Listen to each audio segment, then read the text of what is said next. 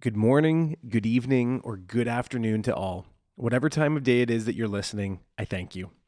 In this episode of the Bucket Seat podcast, I have the one and only Laurance Yap back on the show for a whopping fourth visit. And this time he's back to let us know what it's like to experience the Goodwood Festival of Speed firsthand. I know that this festival is only about six months or so away, so it's kind of in the rearview mirror, but I think it falls perfectly into the camp of I should probably start looking at flights and booking accommodations now. That is, should you want to hop across the Atlantic this summer to get your own taste for the festival. As always, I love having Laurance on the show, and I hope that his stories help to inspire you to get out there and find your own shows to visit and allow you to have your own stories to tell to the next willing listener.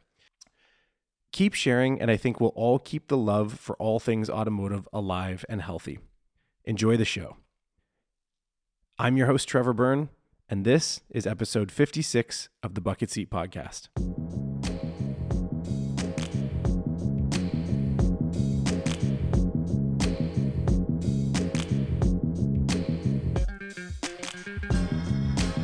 I'm recording now, but we're just going to keep Beast getting of warmed up Turin. to this. The Beast of Turin was awesome. That was the best. What's the Beast of Turin? Uh, it is a car from 1911. It's a Fiat.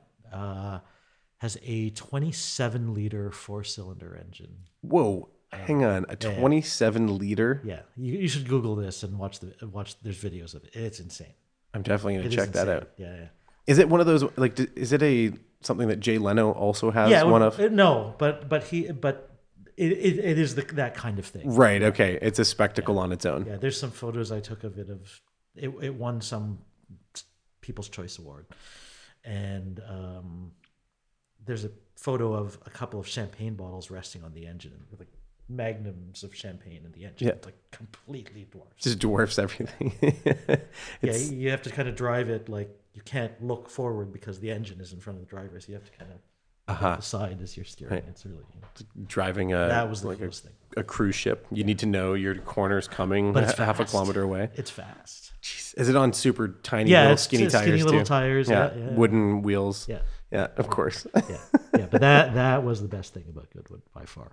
Crazy. So anyway, Well, I mean, as we, you know, now that we've kind of we've got that already as go a and bit look of for our the Beast of Turin, Yeah, there it is. I mean, how better to start an episode that we're going to talk about the Goodwood Festival of Speed with the one and only Mr. Laurance Yap. And so, Laurance, thank you so much for being on the show tonight. Thanks again for having me, Trevor. Love having you back. I love that. I mean, I got to have your name gra- engraved in our table, so you've got a permanent spot at it. I love having you back here. Um, I think this is your whopping fourth appearance, and you are now on the record or in the bucket seat record book for most appearances on the show, other than me. And that's that's not just because I live around the corner. No, it's not. It's not. It's because I legitimately want you here. Um, and also, I have to admit, you do super cool things in and around the automotive world on a regular basis that I love talking to you about. So, why better, or what better of an environment to talk about it than on a podcast? So, I've got you back here. Um, and in the context of this conversation, we're going to talk about the Goodwood Festival of Speed that you attended back in July. It feels like it was not that long ago, but it really was quite a long time. Right. Um, and maybe um, why don't I guess I- I'm going to rearrange a few of my questions here. If someone didn't know what the Goodwood Festival of Speed is, how would you describe it to them? Well, I think the best way to describe the Goodwood Festival of Speed is like a moving garden party at a castle. Uh, so Lord March, who is no longer Lord March, he's the Earl of something. Um, anyway, he was Lord March, and now he's got an even better title. Uh, has this massive country estate that you kind of need to pay the bills to keep the lights on and keep the water running and stuff. And 25 years ago, I had this bright idea. He's a car enthusiast himself, and he said, We've got a hill, we've got roads, we've got a big field. Let's have a car show and let's let people drive up and down the hill. And it started very small. Um, That was 25 years 25 ago. years ago. Yeah. And now I would classify it as probably the best car show on the planet, not because it's the biggest, not because it necessarily has all of the best cars, it has most of the best cars, but because you get to see all of these amazing cars running. and it is a combination of new stuff. So uh, the car manufacturers use this as a venue to introduce new cars, particularly high end stuff, because it's at a castle and tickets are a certain amount of money, and the kind of people who come to the show have have a certain amount of net worth. Uh, but also vintage stuff and also race cars. And so at regular intervals during the day, you'll have a parade of cars, you know, going up, ripping up the hill once, one at a time. So and again, so if somebody didn't know what was happening, when you say they're ripping up the hill, I mean that is a competitive environment. That that It is, that yeah. kind of hill climb. Not in the. It's not a.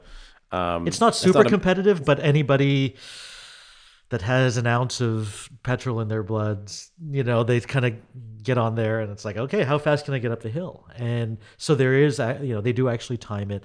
And on the Sunday, uh, they do have a shootout to see who's fastest. Right. And we're not talking about like a Mount Washington hill climb that's crazy and super treacherous, but There are hay certain- bales to hit. yeah, there's hay bales and one wall, if I'm not mistaken. and there is one big stone wall. Yeah. Yeah. Um, interesting. And then, and so is it, if, if now I don't want to, I don't want to confuse because I know there are two different events. There is Goodwood Revival, which is a race series on the circuit. Exactly. And then the Goodwood Festival of Speed is what you had attended. Is it, am am I correct in saying that there's a lot of people who also dress in the period correct kind of garb? You see more of the vintage uh, uh, dress at the Goodwood Revival. At the revival. Okay. but okay. Gotcha. you know the many of the people that come to the festival of speed treat it as a bit of a fancy dress party as well and Yeah. you see great hats and jackets and it being europe you know purple you know and maroon trousers are quite common Right. um, but yeah i mean the real attraction is seeing all these cars go up the hill so you'll one hour you might have every F1 car you've ever dreamed of seeing running up the hill and, and coming back down. Then it'll be a bunch of new production cars, and then it'll be, um, you know, uh, this year was the 70th anniversary of Porsche was the theme. So every significant Porsche that you've ever dreamed of seeing driving up the hill. So, uh, you know, the attraction is getting being able to get close to all of these cars. So. It being kind of a show that's in the middle of the country with a relatively high ticket price, it's not a huge crowd, even though it is a big crowd. So you can get up close to stuff. There's no barriers to anything. You can talk to the owners of the cars. You can you can sit in them. You know all of this sort of stuff. And then later on in the day, you'll be able to see the car drive up the hill. And so, is it is it organized and kind of arranged on the grounds in a similar fashion to what you'd have most car shows? You know, you have lines and rows of all of these cars. That just in this case, they just happen to be completely priceless examples of some of the most beautiful cars in the world. Uh, it, it, because the estate is so big, it's kind of divided up into sections. So the historic race cars are set up in paddocks, just like you know you would see at an F1 race.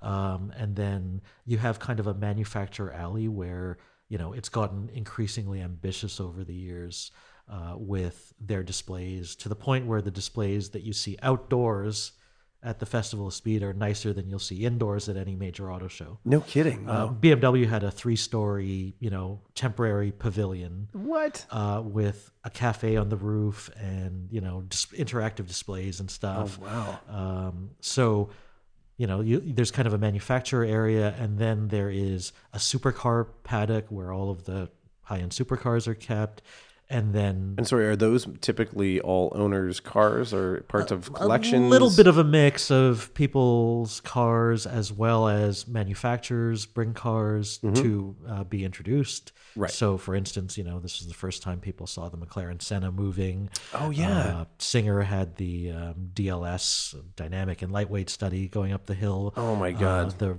you know, uh, there's this um, Apollo, uh, what used to be the Gumpert Apollo. Mm-hmm. know, they've got a new car. So there was this just paddock of priceless kind of one-off prototype stuff that was also running up the hill, and you know, you got to see them and hear them. I mean that it's so phenomenal. And so uh, if we kind of take a step back to the the grounds of Goodwood Yeah. are so that's the south of south on the island in, in England. Um, so north of I was just writing this down. So Portsmouth and Brighton. Mm-hmm. I can't remember that's Chin, Chinton or something like that. I can't remember the name of the actual town that's closest to Follow your sat the, nav. the internet will correct me. Um, so when you go there, um, when you go, I, I've I've never been to London. I have actually never been to England. Mm-hmm. Um, when you're there, I mean, what's weather like this time of year in the summer? Is it nice? Is it Well, in uh, July it was dreary? they were in the middle of a month and a half long heat wave. They had not Hmm. had rain in a month and a half. which doesn't sound very common. No, which was completely uncommon. Uh, so the weather was spectacular. Uh, Amazing. whether that's something you can expect every year, I don't know, but it was amazing this year. Yeah. And so, do you fly, did you fly to Gatwick or Heathrow? We flew into Heathrow, so I went Okay. with a uh, a couple of friends that are planning uh, a motoring event uh, in 2020, and they were there doing research. Oh, cool. And I was there to help introduce them to some people, Mm-hmm. as well as you know, kind of show them around. Uh, one of them rented a yellow Kia Stinger, and uh, we drove around in a Kia Stinger for for a few days, which was pretty cool. That's awesome. Um, what do you like on the the wrong side of the road while you're driving? You know, I don't do enough of it to feel comfortable. Yeah. So uh, you're nervous the whole time. That's kind of how I thought I'd feel. I, I've yet to do it, um, but I I just got back. We were in France and we'd rented these great big Mercedes NV 250, I think they were called. Yeah. Something along that. And man, they're great, great diesel buses, little t- mini buses. And uh, even just getting acclimatized to the some of the nuances of French driving And the and the width of the road. width of the width Yeah. of the road's huge. I love the 130 kilometer an hour speed limits. Yes. that's phenomenal. Oh my god, that was so good. And then people are doing 150 like it's you know Yeah. it's no issue. Uh, the roundabouts are awesome. Please, I want more roundabouts in my life. I really like that. Uh, but anyways, okay, so.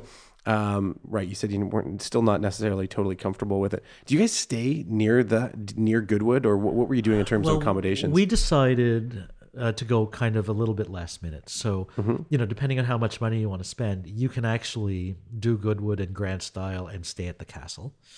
Um, you can stay on the grounds in a lovely country house. oh wow, There is a company that puts on a beautiful temporary kind of hotel using tents in a field. Uh, dare we say glamping? Yeah, glamp. You know, you could you can you can I fucking glamp. hate that word, but yes, You can glamp in a field next to uh, Goodwood Estates, which is actually amazing. that's pretty cool. We had a very dodgy little um, pub slash hotel in Bognor Regis, Okay. Uh-huh. uh, which was about a forty-minute drive away, uh, but right by the water. So you know, it was all right. cool. Yeah. And now uh, you don't have to say if you don't want, or if it's you know based on a business trip. But is it an expensive um, endeavor if you were to go kind of the way that you went? if you can get get yourself over there, uh, the tickets, you know, so you if you buy a ticket that gets you access to pretty much everything for four days, I think it ends up working out to about three hundred bucks. It's not cheap. Okay, yeah. I, I was to be honest, I was expecting more just with my preconceived notions of how grand it is. Yeah, I uh, you know what where it gets expensive is because it's out there and you need accommodations, uh, Right. And you really do need to go for at least you know a couple of the days and not not just pop in for the day. Um, it is, I think, it's expensive, but I also consider it to be excellent value for money. Given that if you went to Monterey Car Week, you could spend six hundred bucks going to a one day show at the Quail. You could spend four hundred bucks going to a morning at Pebble Beach. Uh, in that context, I think you know three hundred dollars for a four day ticket to Goodwood is amazing, and you get to see the cars moving. I had no clue those other events were so expensive. That's insane. Monterey is very very expensive. Wow. And then what about like um what's the other one? Amelia Island? Amelia Island, I think you're you're probably in the couple of hundred dollars range as well. Yeah. Have you been down to Amelia Island? It's been years, yeah. I've never been. I really want to go down there. Um, okay, so while you were there, if you were to be able to give some highlights and lowlights, because often people don't talk about, were there any lowlights? And that could be show based, that could be vehicle based, that could be just general experience based. Um, what, what would you say was the was the high point for you while you were there? I think the high point was, you know, you have such great access to cars and people. So being able to have conversations with people around these cars is very interesting. So um, I love old cars, but I don't know that much about really old cars. My kind of knowledge about old cars is kind of 50s to 70s, you know, European sports cars is kind of like where my head is at. Um, some of the coolest things that we saw at Goodwood, uh, we were talking about the Beast of Turin earlier. That's Yeah. a uh, 1910 or 1911 Fiat with a 27 liter four cylinder engine. uh, that is so tall that you can't see past it. So you've got to drive it with your head out the side of the car. Uh, so to be able to see that car run up the hill um, and to be able to talk to its owner was incredible. Uh, the Mercedes Museum brought a uh, six wheeled, 30 foot long uh, land speed record car that was designed by Ferdinand Porsche uh, in uh, to run in 1937. How many wheels? Uh, six wheels. Uh, has a 28 liter, 12 cylinder engine. It's so crazy. Uh, was designed to do upwards of 500 kilometers an hour and never actually got to do its record run because of the outbreak of World War II. oh, well, yeah, um, that little thing that stopped it. Yeah, so the the skin of this car lives in the Mercedes Museum, and they've just finished rebuilding the engine and the structure, and so they brought that along, and that was pretty incredible because there was a gentleman there from the Mercedes Museum that knew all about it and was involved in its restoration. So that was very cool. Um, Sorry, yeah, what was the name of that again? It was the uh, I believe it was called the T thirty nine. Okay. Yeah. You've got a great memory. I would never remember it's that. an amazing thing. Like just Google six wheeled Mercedes land speed record car, and you'll you'll come across it. Wow. it's, it's pretty incredible. So stuff like that was was quite a highlight. You know, and he's just kind of wandering around near the vehicle. yeah, he kind of hangs out by the by the car, and you know everybody's there to answer awesome. questions. Because it was the 70th anniversary of Porsche, they had an incredible paddock with representatives from the museum there. That was uh, amazing. And then if you if you like modern supercars, you'll see everything for the first time at, at Goodwood, and and to see it running was really cool. Uh, there weren't really any lowlights other than it's a big show. Your feet hurt. Um, if you want to watch the cars go up the hill from a grandstand, uh, trying to find a seat is difficult. Actually, trying to find a bathroom is was challenging on site. yeah, it sounds like a concert. Yeah. Uh, but you know the it- it's just really really well run in general. Uh, one of the coolest things was actually a um, forest rally stage, which they'd done for the first time this year. Uh, so you had to walk way up the hill, but they hired Hannu Mikkola to design a forest rally stage. So there was like a whole complete other paddock of like old Group B rally cars Oh no way! and uh, historic rally cars. There was a massive display of ex Richard Burns and Colin McRae Subarus Man. uh, that were being run up and down the hill. So that was Yep. that was pretty cool as well. So I don't really think that there were any lowlights. Uh, we kind of ended up having to get out of there and uh, get to the airport before the final uh, sort of shootout on the hill uh, happened. So we just watched it on their on our phones. And Yeah, right. the streaming service of uh, you know the Goodwood Road and Racing Club is amazing. Right. And so they streamed it, and we were watching it on our phones. And much like a lot of auto racing that you can't be a spectator in many places at once for, usually watching it ends up being an easier way to enjoy it. Is Yeah. you get 25 camera angles instead of one just line of sight. But what was really cool is that you know even though we didn't get to see the final shootout through the last three days, we had seen all of those cars go up the hill already. Right. And you're familiar with the train and you walk there and it's That's all right. familiar. I like that. Yeah. Um, yeah. So going up that, uh, that hill climb, I mean, I'd watched some of the highlights of it. So there was a completely autonomous vehicle ran for the first time. Yeah, and you'd said, RoboRace. you'd said Yeah. there's actually two that ran. Yeah, there were. So Robo Race is a going to be a support series for Formula E. The cars are designed by uh, a gent named Daniel Simon, and it is a very very cool looking autonomous race car. Daniel Simon, if you haven't heard of him, uh, there's he did a book uh, many years ago called Cosmic Motors. Okay. Uh, and he uh, is a car designer by trade, but he's done a lot of uh, film and TV work. So a lot of the cars you've seen in the movies and sci-fi films, he's designed. He does work for Singer, uh, kind of in the background on helping them out with some stuff. Wow. Um, so that was one of the autonomous cars that went up, and there was and Siemens actually brought a uh, 1965 Mustang that they had um, embedded a bunch of autonomous driving uh, technology, and, and they were taking spectators for rides up the Goodwood Hill Whoa, no in way. this autonomous Mustang. I would have never thought they would have opened it up to spectators. Yeah, well, point. and you know, they were they were kind of select people that they'd kind of selected, but yeah, they were giving rides up the 60 hill. page waiver. To, Yeah, yeah, I, yeah. I swear I will not sue you. Yeah, it was pretty incredible, uh, and uh, I think it had one just minor hay bale contact. It's still pretty remarkable given Yeah. the state of the technology today. Um, what else was there? There was uh, VW's fully electric. I can't remember the name of it. Yeah, Um, it was the car, their Pikes Peak car. oh, that was the Pikes Peak. That car. was the Pikes Peak car, uh, right, and which it was, set the record at Pikes Peak. Was it Romain Dumas who was also piloting it correct. at Pikes Peak? Yeah. Oh, okay. Yeah, Romain Dumas is an interesting guy. He was a ex Porsche factory racing driver. Mm-hmm. Uh, actually, I got to know Romain uh, during the training for the Trans Siberia rally in Oh, 2007 and 2008. So we did a lot of the training for that event, kind of in his backyard, and his dad cooked us lunch and stuff. Come so It was really cool. but Romain uh, drove the RS Spiders in the American Le Mans series. You know, Mm. drove at Le Mans. And because Porsche is now part of the VW group, he sort of gets loaned out uh, to different divisions of the VW group. And so he's been doing Pikes Peak for the last number of years and setting records. And Yeah. VW set the record at Pikes Peak, and then they took that same car to Goodwood and they set the record up the Goodwood Hill as well. It was. It was Far and away the fastest car this year. Wow. Yeah, it was phenomenal watching it. I mean, I'm still I'm not on the fence. I still just am not in, in love with the lack of sound that is generated that I'm just Yeah. I'm expecting so much. I know I'm going to get over that. I, I sound like an The performance is ancient, there. but Yeah. the performance is certainly there. Yeah. And Pikes Peak cars are kind of unlimited, right? There's no Mm-hmm. real limitations. So the amount of aerodynamic downforce they generate is incredible. Right. Um, what else do we have? Oh, right. The new, the all new Supra made an appearance, and you had a funny response to that. Earlier. Yeah, well, you know, I mean, I, I like most of most of your listeners probably are waiting very eagerly for Toyota to, to finally show us the Supra. So they brought the Supra. It was still in camo. Yeah. It still had, um, you know, felt all over the interior, hiding all of the interior bits. The thing that I can say is that it sounds awesome.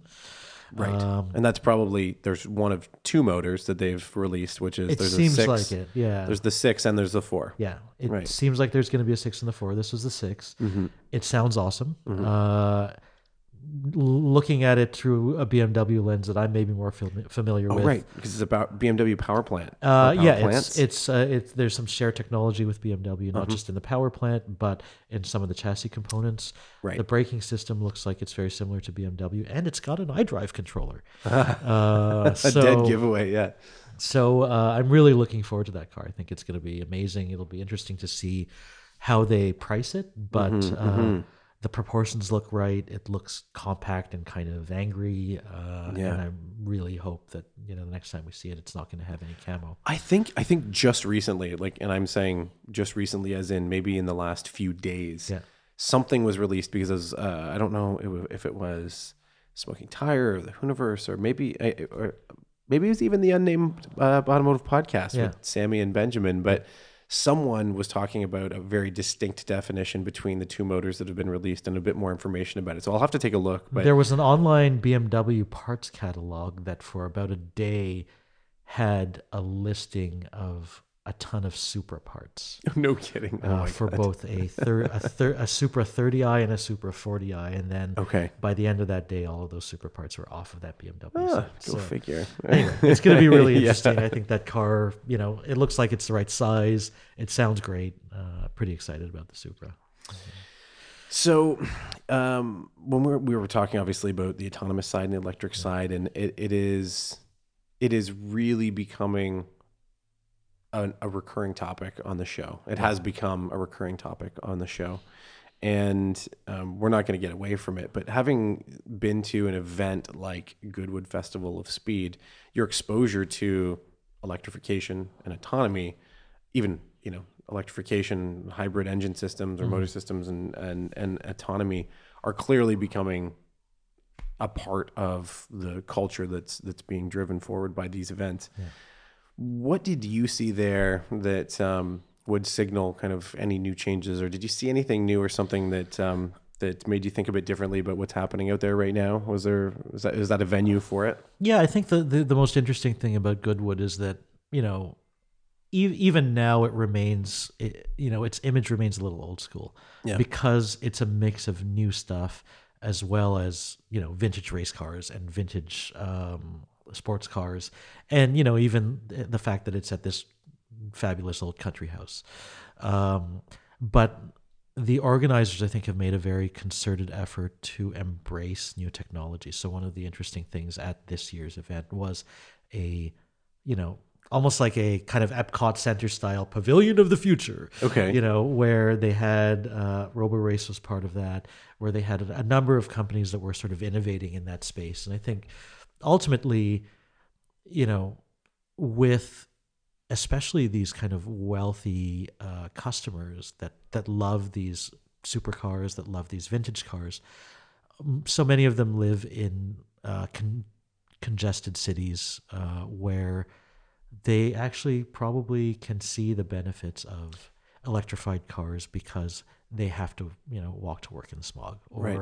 where Or city- autonomous is appealing to them because traffic in london even with the 20 pound congestion char- charge is still insane I was just gonna say, yeah, that that must have such a significant impact. so you know, I think the the organizers always have tried to to sort of position this show as being you know more progressive than than just an old car show. Uh, this year it was uh, particularly noticeable, and I don't know. I think you know, even though I'm still a you know, you'll pry my gear lever and steering wheel out of my cold dead fingers. Like, Yeah. There are times when you're sitting on the 401 in traffic, just going like, "This is miserable." hmm I agree with you completely on that. So, you know, it, it, is it coming? Yes. Do I want it? I don't know. So long as I've still got the option to take the wheel and to take control of the car, I think I'm probably going to be okay with it, and most people will be. Um, what I think that that is going to fuel is a growth in the other side of the hobby where people are going to be willing to spend more of their time and more of their money. We're already seeing this on these ultra analog kind of experiences. And that's why Ah, okay. that's why Goodwood has continued to grow. That's why you know vintage cars uh, have appreciated so much in value. That's why racetracks are now increasingly difficult to book because people you know are willing to spend the time and the money to go and experience their cars when they're under their own control.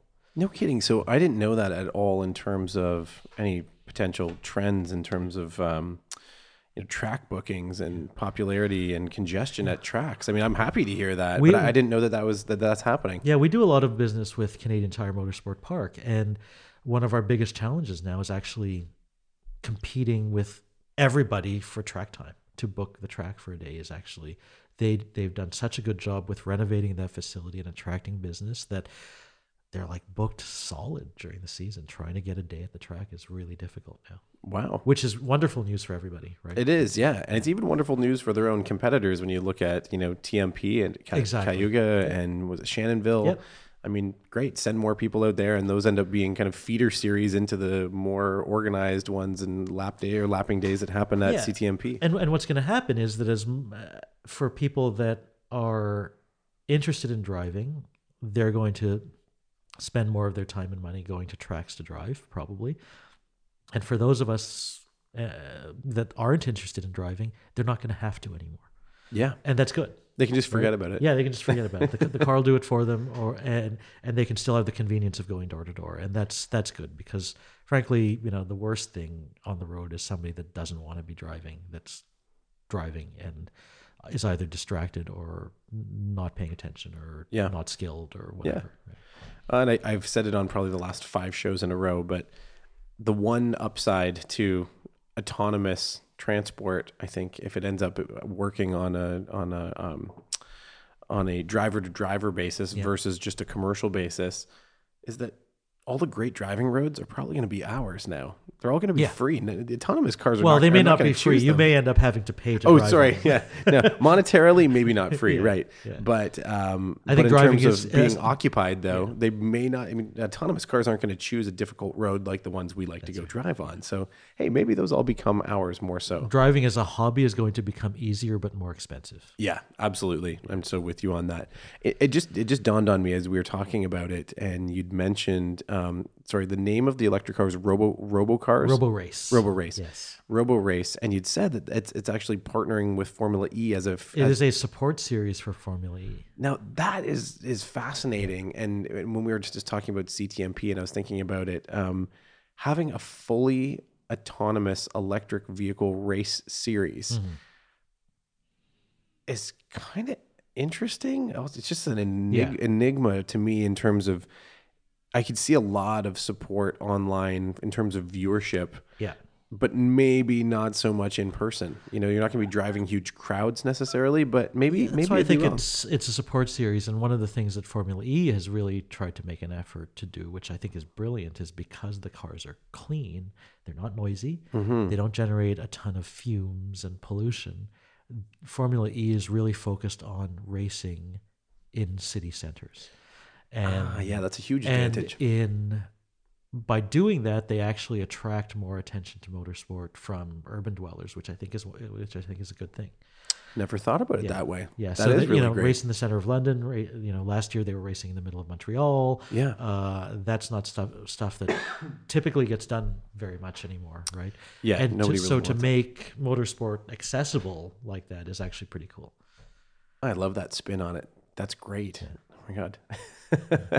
uh, another question that just dawned on me as we're talking about this, because I know that it is recent and significant news um, in terms of its newsworthiness, but also I think the merit or the challenges that come with it, which is the uh, and now I'm going to butcher. I, I can't remember the f- the formal name for it, but it is the all female. Um, Oh, yes. Formula One feeder series, Yeah. support series. Yeah. What are your thoughts on that? I, you know, I, I have a pretty strong opinion on it, and Mhm. I, I think motorsport, you know, is one of the sports where I think that you can, you know, hand on heart, hundred percent say that there should be no distinction between men and women because you're in control of a machine. I You agree know, with you. Any kind of, uh, uh, you know, From a physical innate standpoint. physical advantages of guys just being bigger or stronger. You know that doesn't matter. at no, there really isn't an advantage that way. You know, you got to be able to control the car. Uh, controlling the car doesn't require a huge amount of strength now, except maybe in uh, you know, your neck muscles in Formula One. sure. Yep. Um, really, it's about intellect and it's about uh, strategy and it's about uh, control. So, I don't know. I don't. You're I don't get Wait it. a minute. Those are phenomenal female traits that really could help Yeah. to, a driver to excel. Yeah. I, I think it's the long, to me at least, it's the long-standing establishment that is the barrier. and, And, and who's profiting from this you know all female race series it's a bunch of guys that own it yeah, isn't it Coulthard or um? Yeah? Coulthard is involved Coulthard, with and- it Yeah, he's and, and Coulthard is a guy I have a lot of respect for Yeah, uh, and I believe Ron Dennis is part of this consortium as Mm, yeah, well and go figure. like, oh my god you know so wait a minute hmm hmm I, I've seen a bunch of very interesting quotes from female race drivers uh, that um, that that I think share a very similar opinion to you. That I know a lot of women that can drive way better than a lot of guys that I know and I know a lot of women that have been very successful in motorsport Mm-hmm. and for them it's a point of pride to be able to compete on the same level Yep. I so you and I share very similar opinions on that. Yeah, I think that the I think that the fanfare behind all of it, um, if anything, the only advantage that I see that comes from it, well, I'm sure there are more advantages, but the advantage that I saw most distinctly was that because of the establishment that men have created in the world of racing, if this gives any drivers who might not have had a, a shot because of politics yes. in the past now have a shot at exposure in a race series that because it's female it's, it's a female race series and they can get a se- seat in the car and they can get a spot at the table and they became noticed or they got a shot at, a, at another series beyond that because of it great. I think that that's a great way to um, to be able to to benefit from it but But I, th- I also think it becomes a little bit of a ghetto, Mm. you know. And it's like, okay, well, you, you know, guys that want to be chauvinistic and go, okay, well, yeah, you won in your little series, but, Mm-hmm.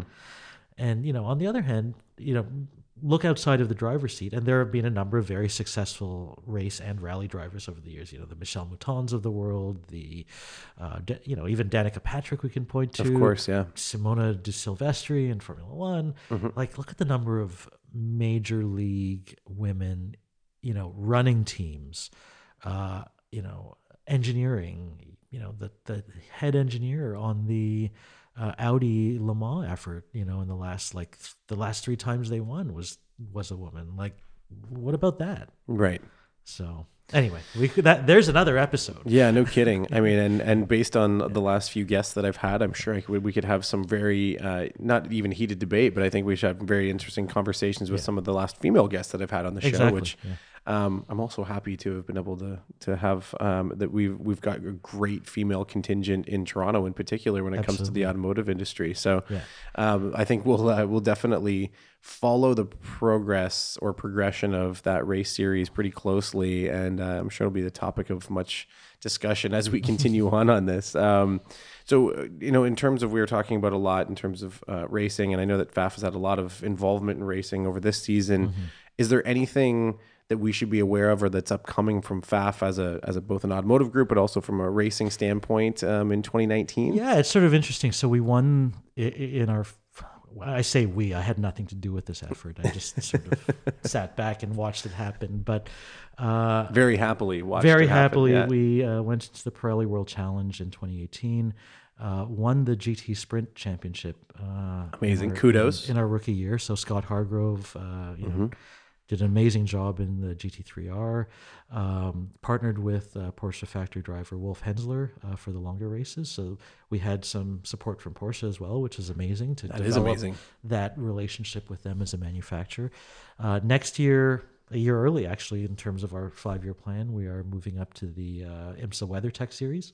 No kidding. Wow. Uh, so Scott, who is a uh, alumnus of the Porsche GT3 Canada series, which I was involved in, you know, back in the day, Mm-hmm. um, is partnering with uh, this year's Porsche GT3 Cup Canada champion Zach Robichon. So they're going to be driving in all of the uh, IMSA uh, WeatherTech uh, sprint races next year. We're looking at the endurance stuff as well. We'll see if we end up doing that. Um, but brand new 2019 GT3R on its way.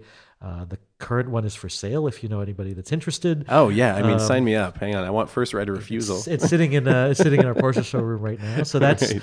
that's kind of the big news on the racing front. Mm-hmm. Um, and uh, I, I was going to say last year, but really this year we did a uh, an online and kind of live uh, gaming championship. That's uh, right. that culminated in an event uh, in February Mm-hmm. at uh, at a Cineplex theater. Uh, so we've once again partnered with World Gaming to do this again. Uh, we're going to do it with Forza Motorsport 7 as the partner game. And the big news is that we're going to take the live event to the auto show. So there will be a 10 day uh, Xbox, Forza Motorsport, FAF racing championship at the auto show on the 700 level that will come and culminate in a one day, you know, shootout on the last day of the show. Wow. So Wait, hang on. Does anybody know about this outside of me right now? Did no, you this just break is that uh, no, this is this is brand new. Uh, the contract uh, got just the got signed here. last week. Amazing. Um, and we're in the process of building out all the assets, but it's going to be uh, it's super exciting. There'll be we're going to kick it off uh, just before December. Uh, there'll be eight weeks of online qualifying, uh, so you can set lap times. It'll be integrated into the home screen of your Xbox, so you can turn your Xbox on and join the tournament. wow. Uh, so it's pretty exciting. Yeah, oh, that's phenomenal. I love that. yeah. A lot of us got into cars because of video games. I so I could not agree more. I mean, it is what it's what hooked me, you know, and um, having time, even though it wasn't actually ever behind a wheel, we always were just yeah, using I was always better with the controller. Yeah, we were just wheel. always using the rec- controllers. Um, I mean, that's really exciting for the Oh. FAF group, and I, I feel like um, there really aren't a lot of companies that could do it with the same credibility as you guys. And I, I'm really happy to see that. I'm really happy and, and excited to be able to come down and yeah. and check it all out too. Well, really, we're really lucky. Our, you know, our, our our CEO really believes in this stuff, and he is, you know, always willing to listen to crazy ideas, and he loves engaging with um, enthusiasts at whatever level, however old they are, uh, however young they are, uh, and you know, part of our intention with this is to kind of connect the dots with real racing. Uh, so the plan is that uh, the winner of this live gaming event will actually get the chance to test a race car with us in the spring. Whoa, So- crazy! Yeah. Well, you're kind of creating your own. Um, I mean, I, I know it's very different, but um, the GT Academy, when they did that with Yeah. PlayStation, um, that developed a lot of really great drivers that are still running today. Yeah, and Um, certainly our history in Canada has been about trying to develop, you know, Canadian driving talent, and we think that this is kind of a way to connect what we do in kind of real cars mhm. to this virtual world where a lot of people are kind of filling that lower end of the funnel. Yeah, and and in, in in certain ways as well, connecting with this new, younger, kind of more youthful demographic that's starting to come up that would never normally be touching cars, but had an opportunity to get behind the wheel of a of a race simulator and. They're hooked, and all of a sudden you get them into a real car, and they go, "Oh!" And now there's all these other things that I feel while I'm in here. Yeah, well, I, I, I stopped being a, a video game enthusiast when I got behind the wheel of a real car. And I think, you know, one of the things that we think about and that I think the industry needs to think more about is when people have the option of not driving, what can we all do to inspire them to continue to be interested in this subject matter that we all care so much about? Right. You know what? Very relevant. Um, I just on the weekend experienced for the first time the K1 Speed Oh, yeah. electric carts, and talk about the talk about the uh, combination of the gamer mentality. Yeah. Uh, and of course the racing spirit with these electric carts. Mm-hmm. Oh my god, I was so hooked. It- you know, as soon as I got out there, we did myself and um, Aaron Jack, who um, has actually been a photography contributor to the bucket seat a few times. We've been running autocross all summer, Mm-hmm. and of course that's really fun. But it's very different when you've got very different vehicles out Yeah. on the track at the same time. And so we thought um, we were actually supposed to be out at um, Toronto Motorsports Park in Cayuga. They had a lapping day, but it was like three degrees and Mm. Oh, yeah. wet. And Yeah. I still love summers on the STI. And I thought, you know what? Maybe not the right day to run off track and dump And it there into is a a wall. wall. Yeah, Yeah. There, there's there's a wall before that long straight. I could just picture even going off in some of the the rougher stuff, you know, and might rip a splitter off and be done. So we thought, okay, what's a more civilized thing to do in a day like today? Well, let's check out K1. We went there at 10:30 on a Sunday morning and there was next to nobody there. Wow. There was a driving academy that was being run Yeah. and we just kind of found our spots in between their sessions and it was the most fun I've had in a very long time. I mean, I could see if you if you were running that track day in and day out, mm. of course it would get a little bit well, it'd get very monotonous. Mm. But having the immediate satisfaction of getting out of the cart, taking off your helmet, walking out the gate, and picking up There's your lap race, times, your lap yeah, times and yeah. race sheet, and uh, I am, I'm happy to say that I made it into the 95th percentile of of times on that track, which was pretty nice. Pretty good. Um, still uh, couldn't break 24 seconds, but got close. And I feel like uh, maybe the next time we did three sessions, and I think maybe next time I can kind of whittle myself down. But on that note, I'm actually going to be organizing a bucket seat track day at K1 Speed. Oh, I'm all over that. And um, be I'll- there'll Yeah. be uh, there'll be a fairly select kind of invite list. I think I'll do between ten and fifteen people, Mm-hmm. um, and I may actually ask them to run instead of running their um, actual like grid and race format. We might just do time trials Yeah.